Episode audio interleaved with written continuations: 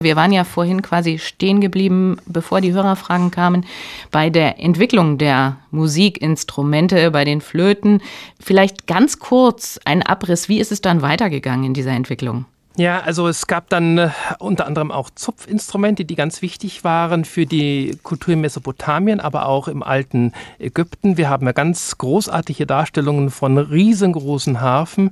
Man hat wohl diesen gezupften Klang der Saiteninstrumente ganz besonders geschätzt und es haben sich auch glücklicherweise zwei dieser Harfen erhalten aus dieser Zeit. Eine ist unter anderem im British Museum zu sehen und das ist ein ganz, ganz großartiges, zeigt uns nämlich, welche hohe Kultur es bereits lange vor unserer Zeitwende nämlich gab. Und die alten Kulturen haben Musikinstrumente genauso geschätzt, wie wir das heute tun. Sie brauchten diese Musik für repräsentative Zwecke, aber sie brauchten die Instrumente auch so für den intimen Bereich. Und je nachdem hat man die Instrumente eingesetzt. Und wenn ich gerade eben dieses Musikstück gehört habe, da kam ja auch ganz stark wieder die Posaune und vor allem auch die Tuba vor. Und das sind Instrumente, die jetzt nun wirklich zum, in den Bereich des Militärs zählen.